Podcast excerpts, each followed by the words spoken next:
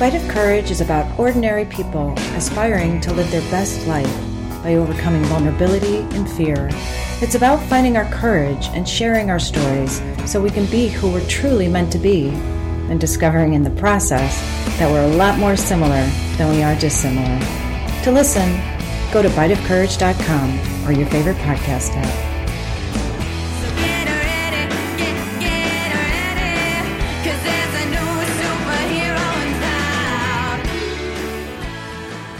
Hi everyone, welcome back to Bite of Courage. My guest today is Doctor Charles Veer, but I call him Uncle Bud. Married to his wife Gloria for the last sixty-eight years, Bud is the patriarch of my very large extended family, which include he and his wife Gloria and their twelve children, forty-four grandchildren, twenty-eight great-grandchildren, and one great-great-grandchild with three more on the way. ninety-three years young, Bud is a retired medical doctor, a Navy veteran, an activist, a mentor and a champion of education through the arts, and an author who, along with Gloria, wrote their memoir called Love, Laughter, and Dreams. Modest about his many lifetime achievements, he's here today to talk about the one achievement that would change the course of he and his family's life forever. Hi, Uncle Bud. Welcome. Hello, Mo. How are you doing today? I'm doing wonderful. Great. Well, thank you for being here. So before we get started, I'd like to ask you the first question that I ask all of my guests, and that is, what is your definition of courage? Well, my simple definition of courage, Mo, would be to attempt something where failure is a possibility. This could be a heroic rescue, uh, a, an, a career pursuit, and academic journey and athletic achievement, or any number of other courageous adventures. Uh, when I asked Gloria for their, her opinion, she suggested that courageous ventures also require a belief or faith that you can achieve them. And I would agree. I would too. Thank you. So let's get right into this. By the time you were thirty-five, you had been married for how many years? Well, we married when I was uh, twenty-one, so we've been married for, what, thirteen years, fourteen years?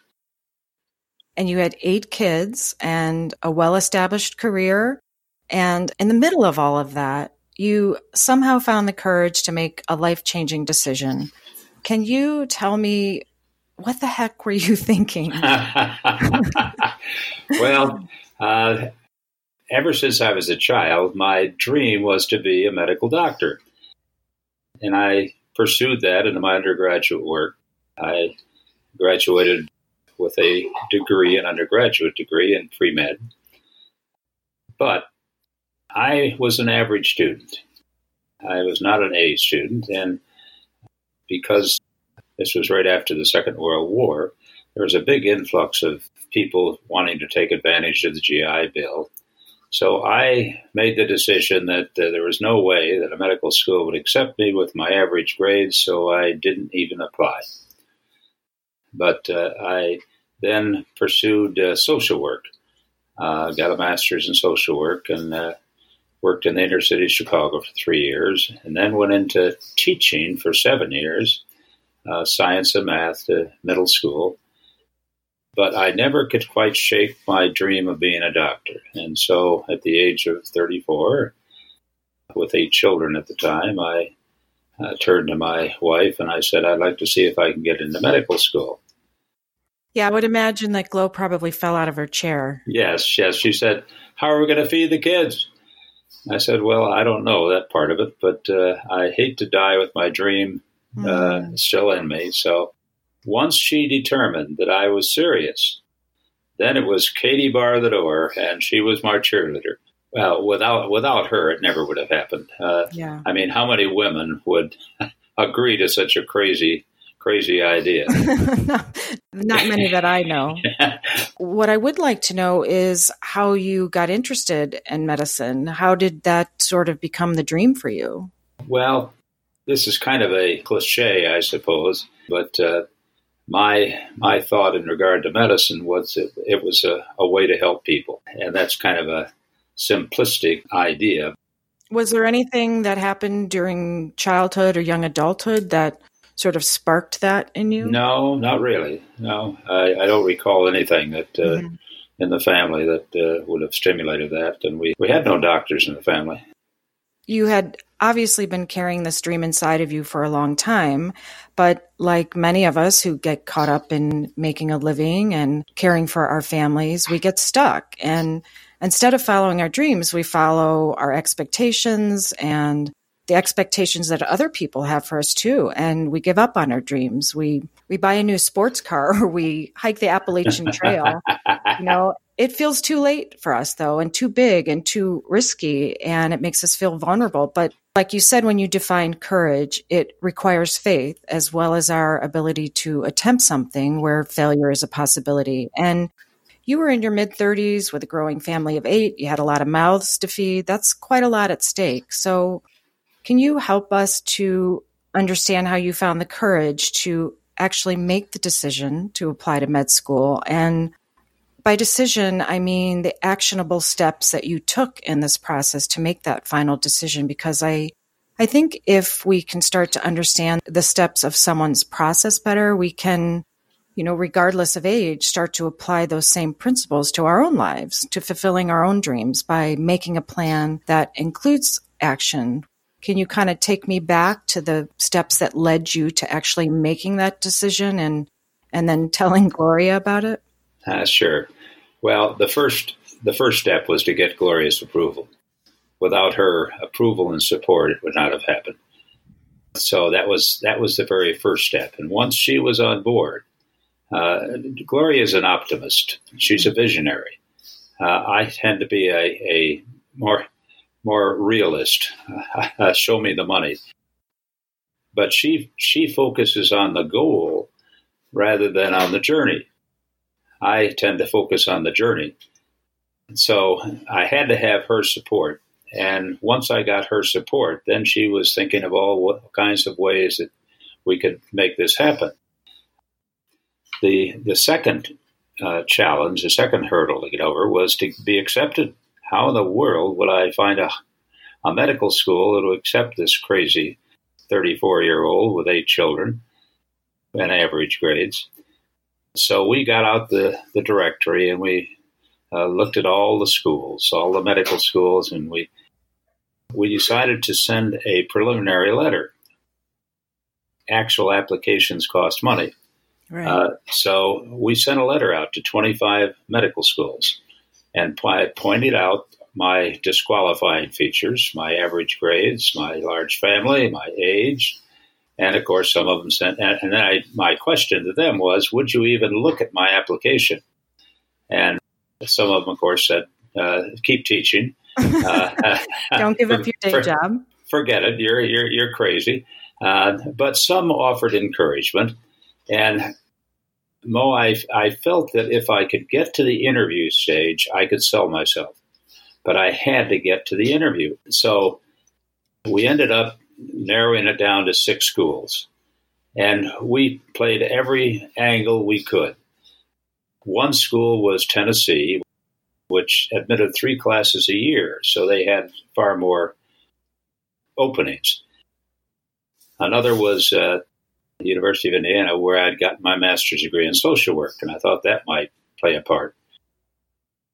Then we touched the Catholic schools because our large family should certainly indicate that we were good Catholics. Right. And so uh, we applied to Creighton, which is a good Jesuit school, Loyola of Chicago, and Georgetown. Those were our Catholic outreaches. Uh, and then Missouri was a relatively new four-year medical school, so I thought maybe they wouldn't have quite as many applications. So we applied to Missouri, in addition to the fact that Gloria had gone to school at Stevens College, which is located in the same town as Missouri Medical School. And so that was kind of a an intriguing possibility. And uh, surprisingly, out of the six applications I sent, I had one outright refusal from Indiana. I never heard from Loyola of Chicago, but the others all invited me for interviews. And uh, we decided that Georgetown was far too expensive in the East, and Tennessee required me to take another class in chemistry, which I did not want to do. And for some reason, which I have never understood, Creighton accepted me outright. No interview, nothing. They just sent me an acceptance. Uh, to this day, I do not know, unless it was a Catholic connection. And then Missouri, and they were, were just admitting six students in a class of eighty-five from out of state. They had never had out of state students before. And so that year they were going to accept six out of state students, uh, but they weren't going to interview them until later. Well, I had this acceptance from Creighton, which I didn't want to lose, but I, we really wanted to go to Missouri. So anyway, I was able to get an early interview, and, and it was Mo, it was one of those situations where we connected with the dean of admissions. He was a young man uh, who I think was intrigued by the challenge that we were taking on. And they asked Gloria to sit in on my interview. And we thought, well, they probably did that with all the married applicants. That wasn't true. She was the only one they did that with. And to this day, and I don't say this facetiously, to this day, I believe they were so impressed with Gloria that they felt I couldn't be that bad. Oh. So I think I, I think I came in on her on her her shoestrings. Yeah, uh, what what a tribute to her and her courage and her belief in you. Uh, it was a it was a pleasant surprise. Gloria even had a letter of recommendation written by the woman who was the dean of students at Stevens College when she was there. We had kept in touch with her through Christmas cards. Uh, Gloria was, had developed quite a friendship with her. Grace Curtis was her name, an elegant woman.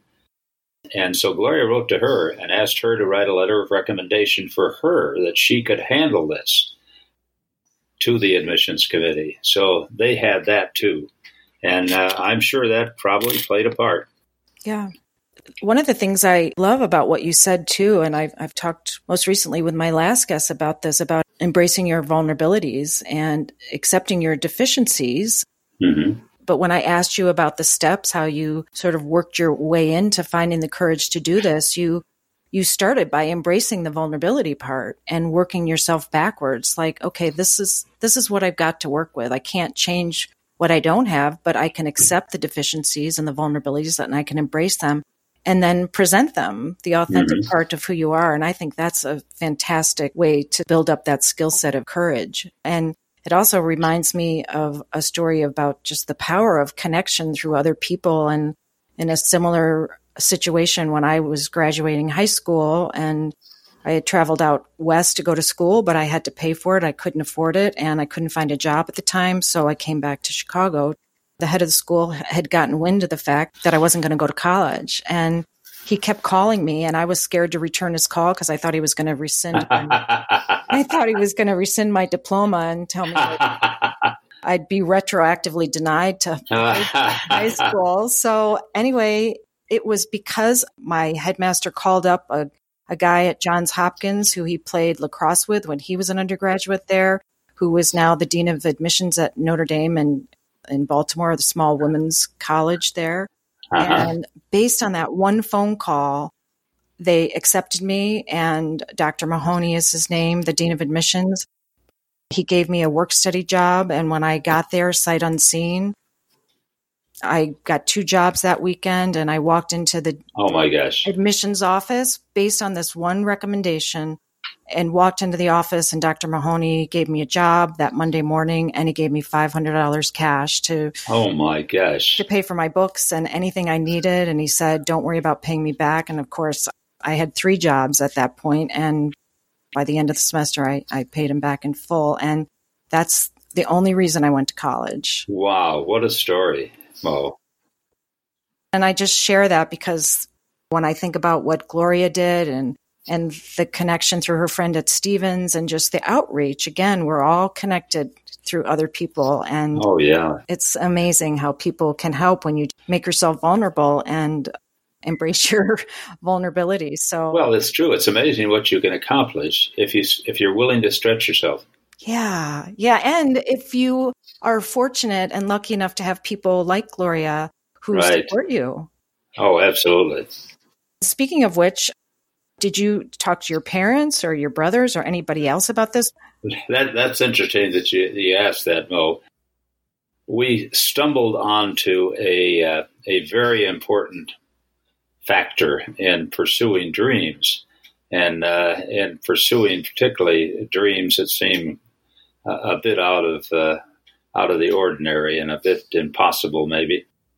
We stumbled on the fact that you don't share your dreams with people who might produce negative feedback. Mm-hmm. You avoid negative feedback. So we told nobody that we were applying to medical school, nobody in the family, and particularly not our parents, not our friends, until I had accept, uh, received an acceptance.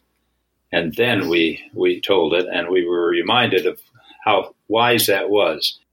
Gloria's mother's reaction was, "Well, Gloria, why don't you stay here in Wheaton with the kids and see if Bud makes it?" Mm.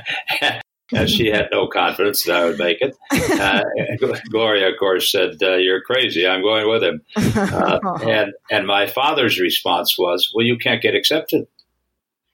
I said, "I've already been accepted." He said, "Well, well, I can't afford to put pay you for your medical school." He said, "I didn't ask you to, Dad." It was affirmation of the fact that uh, you don't seek negative input, so you avoid negative input, and that, that and some of our friends said the same thing. Now, once I was in medical school, it was interesting how attitudes changed.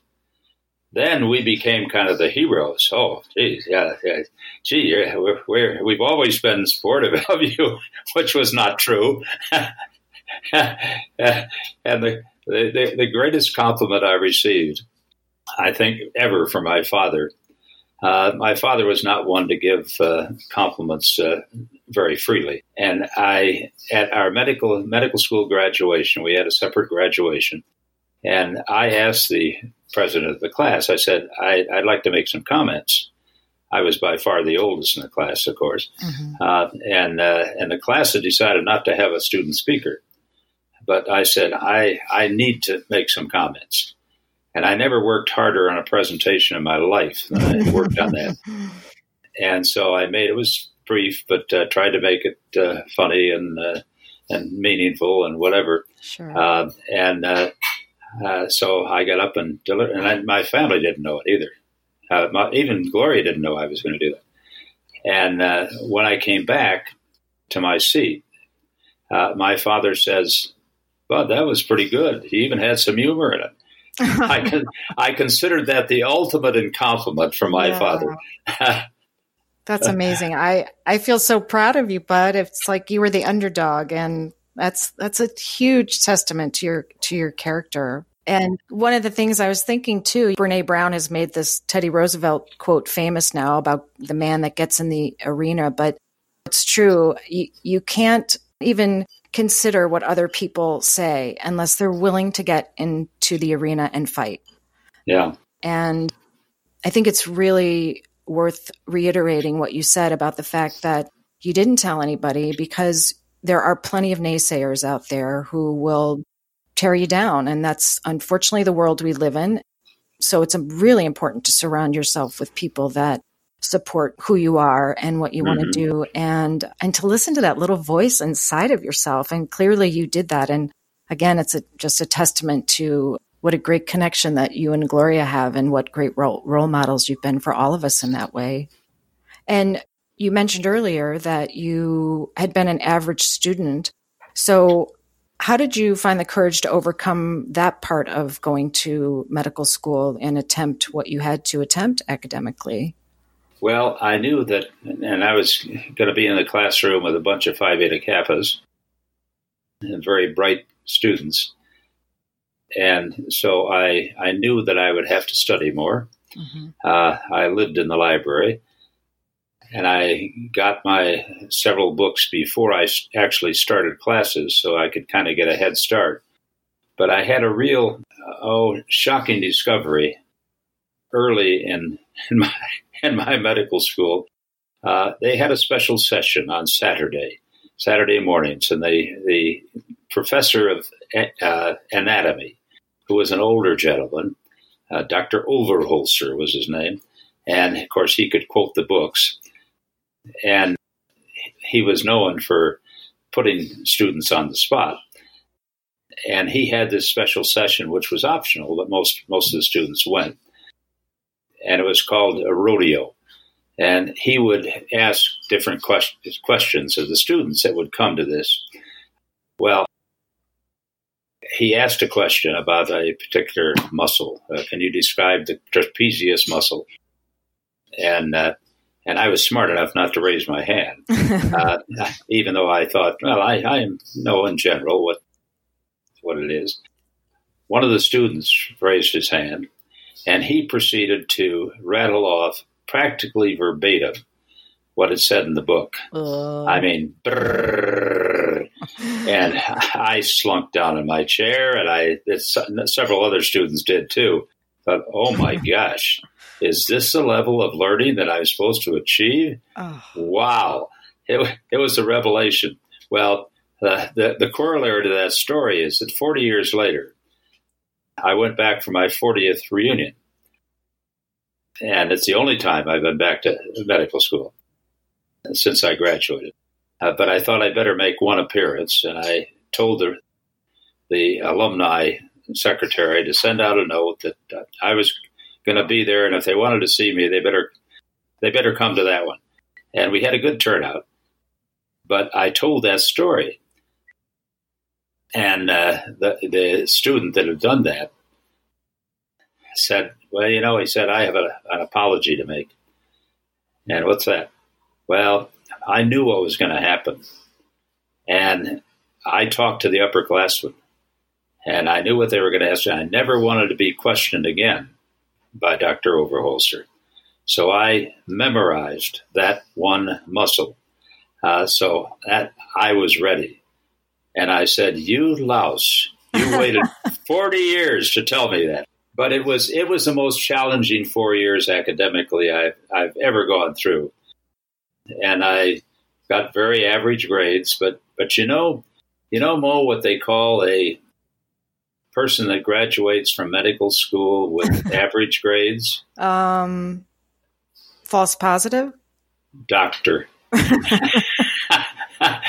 No one ever asked me my grades. Oh, uh, my gosh. Well, you know, I, I appreciate the humility and the candor, Uncle Bud, but, you know, now that you say that, I mean, I actually know a doctor who was at the top of his med school class who became a pediatrician because his father told him kids don't talk back, if you can believe that. So ah. the reason I say that is because sometimes the smartest kid in the class lacks in other areas like common sense and compassion, which, you know, not that you're asking for a second opinion, but I think common sense, I think, I think common sense and compassion are sometimes equally as critical to the healing process as any textbook knowledge. Would you agree?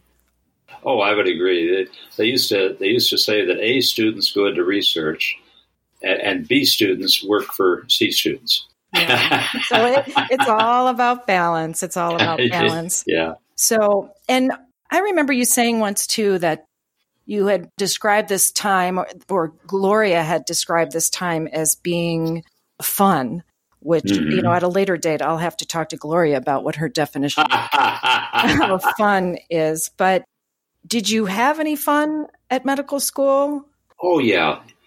When Gloria says it was fun, I think Gloria likes challenges. Yeah. I mean, to her, it was a journey. To her, it was exciting that we were doing something out of the ordinary. And she, uh, as I say, came up with all kinds of ideas. She she decided, well, I'll go to beauty school. I'll get my beauty license, and I can have a, an in-home uh, beauty shop so I can be with the kids and still generate some income. Wow. And she did that. She had to get one thousand hours of, of schooling in to get that. She decided, uh, she said, let's buy a house. And no one would rent to a family of eight, of course. But let's buy a house, and then we'll rent some rooms out to students to pay for their mortgage. And we did that. So she had all kinds of innovative ideas. So I think when she says it was fun, she means uh, she enjoyed the excitement of the challenge and the journey, and she was fully confident that I would I would make it.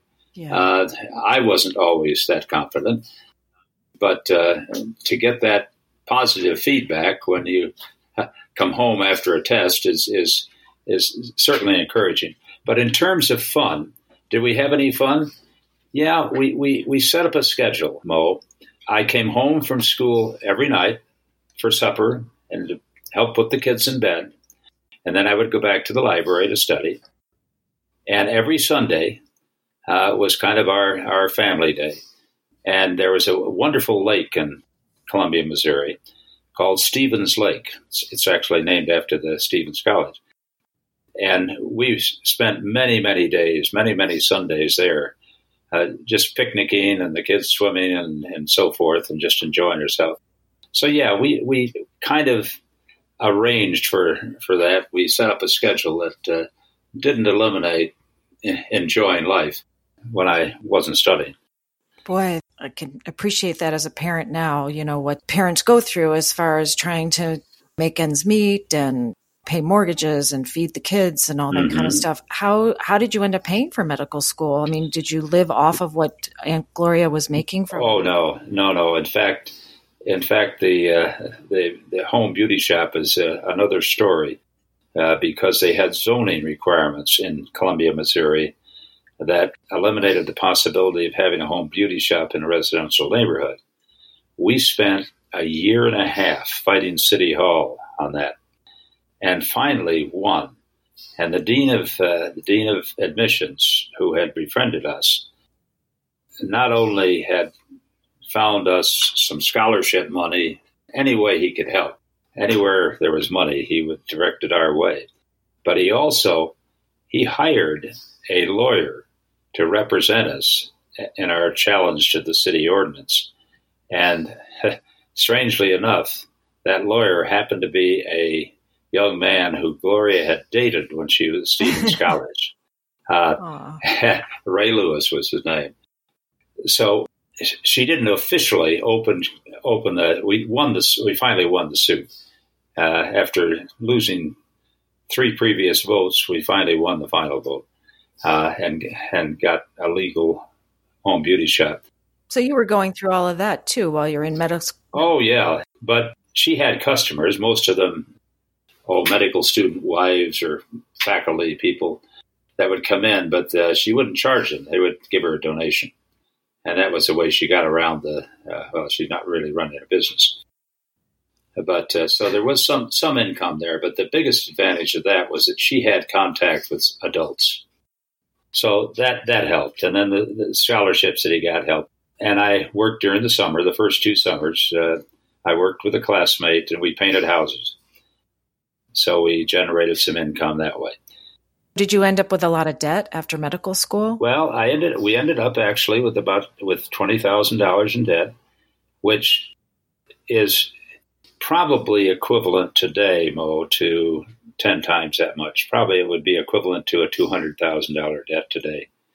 But it was considering that we had spent four years where I couldn't work regularly except during the summers.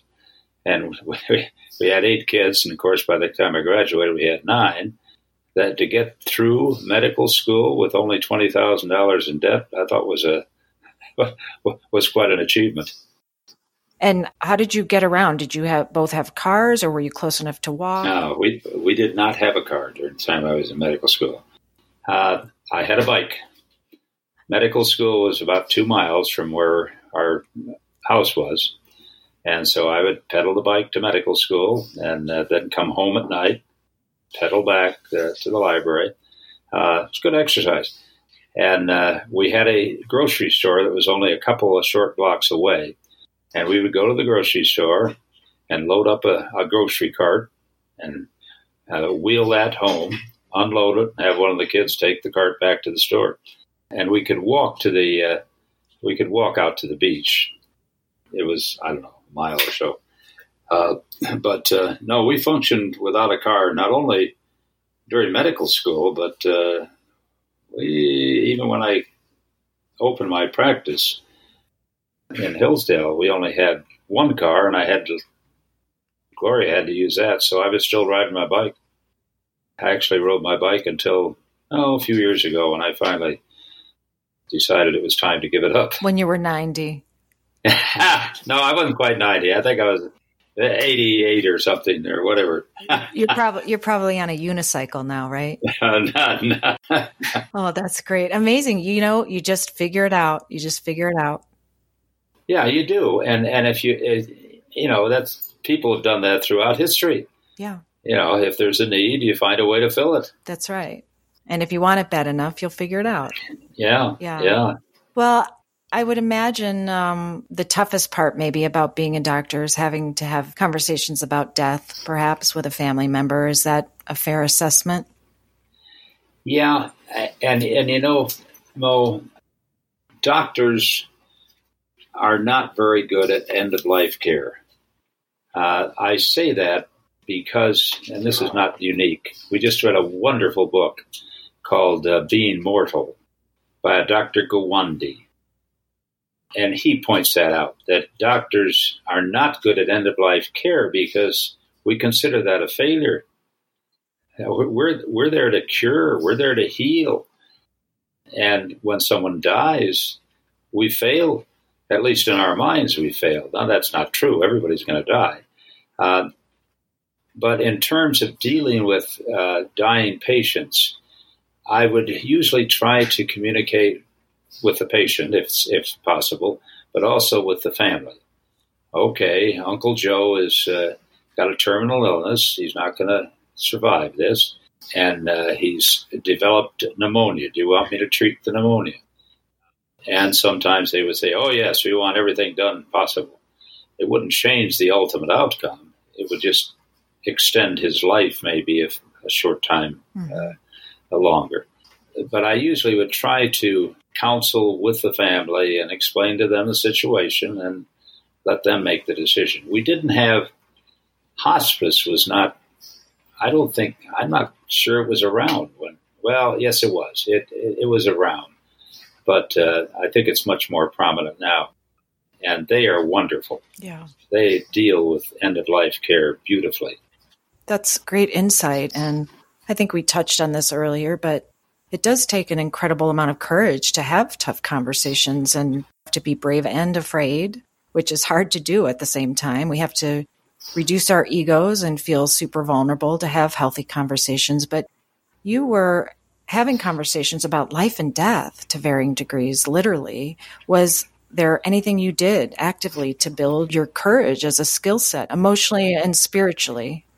Well, I said a lot of prayers, but the most difficult deaths were the deaths of babies, either at birth or stillborns, or I had one patient that I can remember vividly that had a crib death.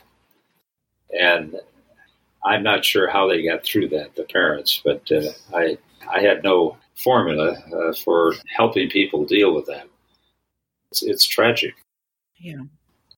But, uh, and even doc, Doctor Gawande in this book that he wrote doesn't come up with any special formula. He said he acknowledged he's terrible with end-of-life care, even with his father.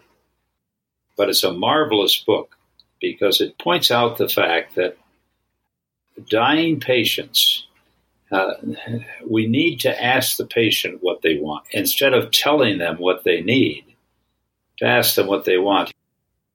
Doctor Gawande talks about this one older gentleman he had, and uh, when asked that question, he said, I want to be able to eat ice cream and watch baseball. And he wasn't even a baseball fan. And so that's what he got for the end of his life. He got to eat ice cream, watch baseball. But that's what he wanted. So I think that uh, oftentimes we try to tell patients rather than asking patients. Yeah. And I think I think that's probably true whether you're a patient or a doctor These are hard conversations to have with anyone. Um, have you thought about that? Yes. As a matter of fact, uh, Mo, it's interesting that we're talking about this because just last week uh, we called hospice in for Gloria. I'm sure you weren't aware of that, but uh, she has congestive heart failure and she has great difficulty breathing, and uh, and she's ready to go. I have, I was not ready at the same time she was, but I finally reached the point where I'm accepting it. I'm not sure I'm agreeing with it, but I'm accepting it. And hospice uh, came in last week, as a matter of fact, mm. and they're wonderful. Now, this doesn't mean that she's going to die tomorrow. Doesn't mean that she's going to die in six months. It just means that she's not going to recover from her congestive heart failure, and it's going to get worse. And she's gone downhill pretty much, uh, pretty rapidly in the last six months, I would say. So she's not able to do anything, and the biggest frustration for her is not being able to do anything. So I'm dealing with death on a on a more personal level now. Sure. Uh, and it's difficult for the caretakers. Oh, it, it's tough. It's, yeah. it's tough.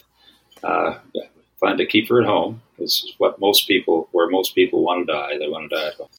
But she's, her spirits are good, and she's, she's, she's doing okay. I've never been in the position, not even when my mother passed, to ask anybody about this. So if I... If I may, I'd like to ask some of the tougher questions that I'm curious about. Okay.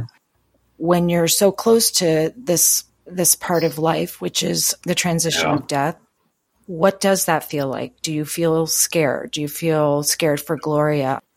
No, I, I wouldn't say I feel scared. I feel, well, it's a different relationship now than it was when we were younger. And I'm now more uh, her caretaker, and that's a different role. So I think that's maybe that's God's way of transitioning us into the acceptance of the end of life. I'm not sure I'm even saying this properly, but you're you're not losing the person that you knew ten years ago or twenty years ago or when you first got married. You're losing a, and this is maybe crude, but a different person who is transitioning into death. Mm. Uh, and it's just, I really can't describe it well, but it's it's a different different feeling. And fear, neither Gloria or I are fearful of death. I'm concerned about how I'm going to die, but not that I'm going to die. Right. We have been so blessed, Mom, in our life. Uh, I asked Gloria not too long ago, I said, okay, Glo, what would you change if you had to do it over again? If you had to do your life again, what would you do different? And she thought for a moment and she said nothing. Nothing. Hmm. And I think I think we both feel that way. That we've we've had full lives, we've been able to pursue some dreams, we've been able to have all these children, we have lots of family around. Every one of our children, Mo, has been here for a visit of usually several days to a week in the last four months. Everyone, even the ones from California. And I think, well, I think they're getting the message yeah. uh, that if you want to see your mother, you better go home. Go see your mother. Yeah. Aww. It feels like what you have with Glow is such a deep friendship. It's the humanity of it. And it sounds like a very peaceful place, and that there's a lot of gratitude there, especially oh, yes. you know, to be able to ask that question. I think as a parent at this point, it's hard to alleviate those feelings of guilt. I think that that's normal. But I Absolutely. do try to go through a process of releasing that guilt and transforming those feelings into something positive, mm-hmm. because I'm not in the business of outcomes, certainly.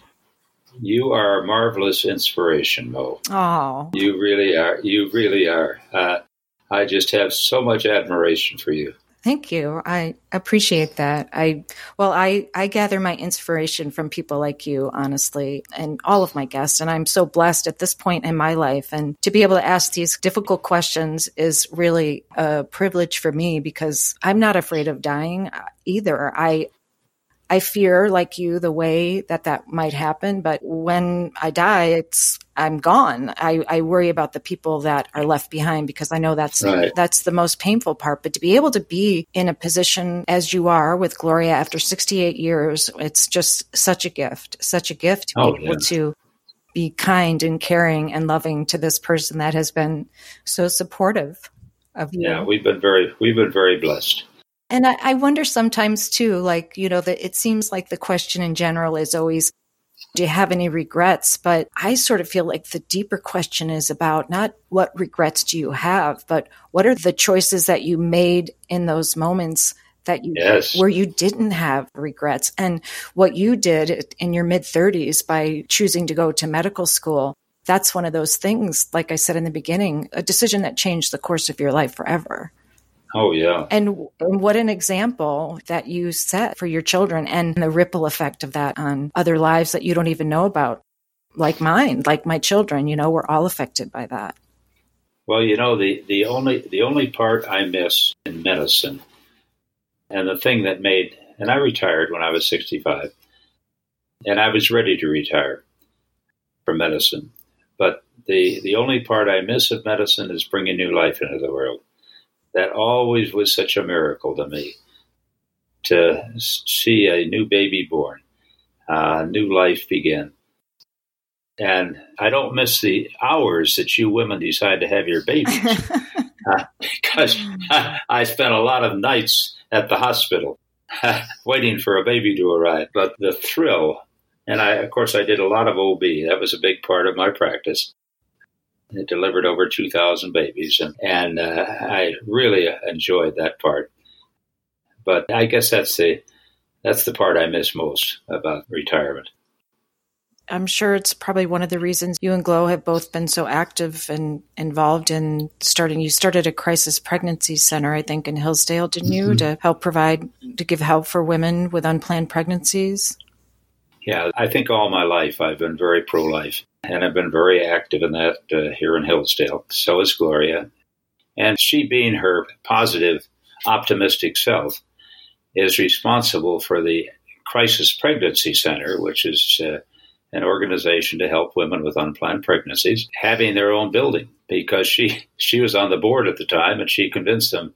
I said, we need to buy this building. There was a doctor that was selling a building. And the rest of the board said, Gloria, we don't have any money.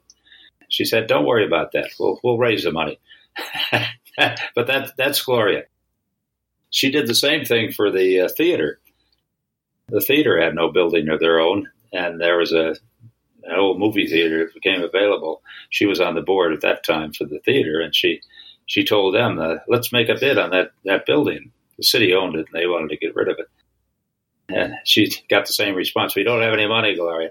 Don't worry, we'll raise the money. And so both those organizations are blessed with buildings now of their own, and in large measure because of her optimism, vision, and vision. You know, she, she kind of reminds me of Andy in that way, too. I, I'm probably more like you, which is maybe why optimism attracts. You know, Show I, me the money. I, I always say, I mean, Andy's just the eternal optimist. He just hopes for the best. That's oh, it. that's there's, wonderful. There's no other option. He just hopes for the best. I, on the other hand, am a little more practical and realistic. And while I hope for the best, I expect the worst. Yeah, you need both. You need both. You need visionaries, but you need trench workers, too. Yeah. You need the people that uh, carry out the vision. I think a little bit of his optimism is rubbing off on me, because I'm learning how to just let go a little bit more and be more Good. more flexible, and more spontaneous, and you should and follow my dreams. Yeah, and that's one of the reasons I wanted to talk to you, because I think it's really important for at any age to not give up on your dreams. And I did put some things on hold for a while, and I think a lot of women, whether you work in the home or out of the home, whatever makes you most happy is where you should be. That's what your kids are going to remember. A brooding house feels a lot different than a happy house. Oh, yeah, I would agree. Well, the reason we had so many children, Mo, is because we were going to be perfect parents and have perfect children. Guess what? The good Lord looked down and said, oh, this couple needs humility. So they sent our children to humble us, and they humbled us. Well, God has a good, he has a good sense of humor. He has a great sense of humor. We ended up not being perfect parents, and I'm sure God was smiling, but we learned a lot. One of the questions I wanted to ask you, too, was it hard at times not to bring work home with you? Well, I really don't remember having that as a problem. The problem was that when I got home, Gloria would have this litany of uh, c- concerns about the kids or problems or things they had done. Uh, and uh, men tend to be fixers. Right. And so I felt I had to fix all these things. That wasn't what she was intending. She just wanted me to know about what she'd gone through. She wanted you to feel her pain. Yes, that's right. Uh, she didn't want me to fix them, but I would come home and I would, and I finally complained about that. I said, geez, I deal with problems all day with my patients, and I come home and you unload all these problems on me. And so at that point, she went away for six weeks.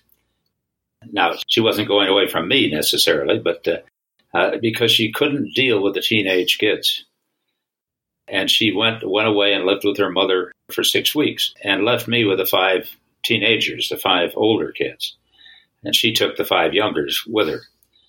And she read lots of books on child rearing and discipline and so forth. And she realized that she could not be a friend to her children. She was their mother, not their friend. That's right. And I think that's a trap that a lot of people... people fall into. They want to be friends with their teenagers, and the teenagers don't want to be friends with their parents. Nope. And so uh, that that helped her a great deal, but it was a, a real struggle. How did you and Glow get through that? Well, I did not feel that she was leaving me. Uh, she, she was leaving the teenage kids because she couldn't deal with them. And while I was, while she was gone, of course, they treated me like a king because they didn't have uh, their, their their mother around. Yeah. So how how does that happen? You know, blood, sweat, and tears. I'm telling you, I've gone through my version of this, and I'm like, you have got to be kidding me. Andy comes home, and they're just like, oh, they snuggle. They're, you know, yeah, yeah, like, yeah. Oh, yeah. Inside jokes. Oh, yeah. Gloria said when when she talks to them. Uh, when she tells them to jump, they say, why? And when I tell them to jump, they say, how high? Yeah, it's, it's just I, I, it's not fair. I keep hearing that there's going to be a payoff for me. So, oh, there's always, always. You you will be loved as their mother more than uh, their father is. Mothers have a special special bond with children yeah, that fathers fathers never achieve. That's true. How was that? What was that like when she came back? It was fine. It was fine. She figured out that she no longer could be her kids' friends. And so she made, she actually sat down with the kids and made rules with them. She said, okay, she, they all had chores to do. Mm-hmm. Okay, if you don't hear, do your chores, what do you think your penalty should be? And so she had them establish the penalty. So they couldn't complain about it when they, the penalty was inflicted. And that really helped. It's also nice, too, that you supported that. Because you, if you, oh, yeah. you have two oh. parents at home, you both have to support the rules. And I just say to Andy all the time when they were little, we're teaching this now because it's hard to teach them something when they're two, but it's a heck of a lot easier at two than it is at twelve. And it is yes, at fifteen. That's, that's right. So teach them how to be respectful now and to do the work and that consequences matter. And it'll be easier later on. Oh, yeah. Oh, yeah. But it worked for us. And uh, as I say, it wasn't that we were estranged. It was the kids. But it was a difficult time, but we got through it.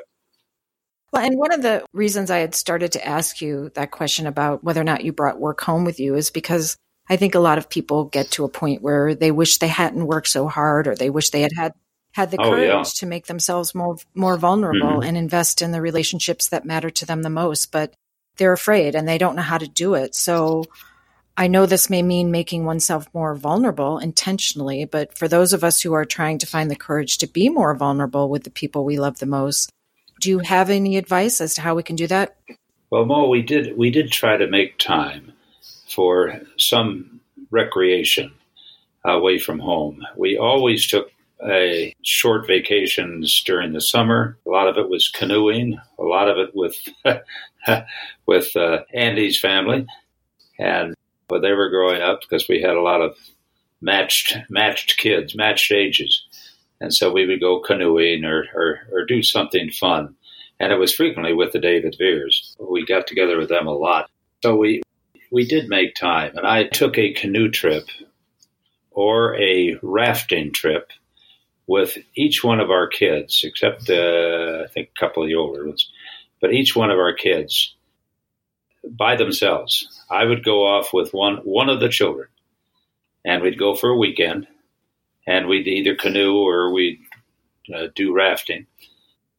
And it was great one-on-one time because I, I I was in charge of the food, and so they, they they had to do what I told them. And we had great conversation, and they had to put up with me for for the weekend. And it was, but it was a fun time. It was always challenging. So we tried hard to make time, even when I was in medical school, to make time for family. It seems to be one of the themes emerging from talking to people on the podcast. It's just having quality time, time alone mm-hmm. to restore yourself, to pray, to listen to your mm-hmm. thoughts, to be with nature, and to be with the people that matter, to, to make sure that that's quality time. That's so important.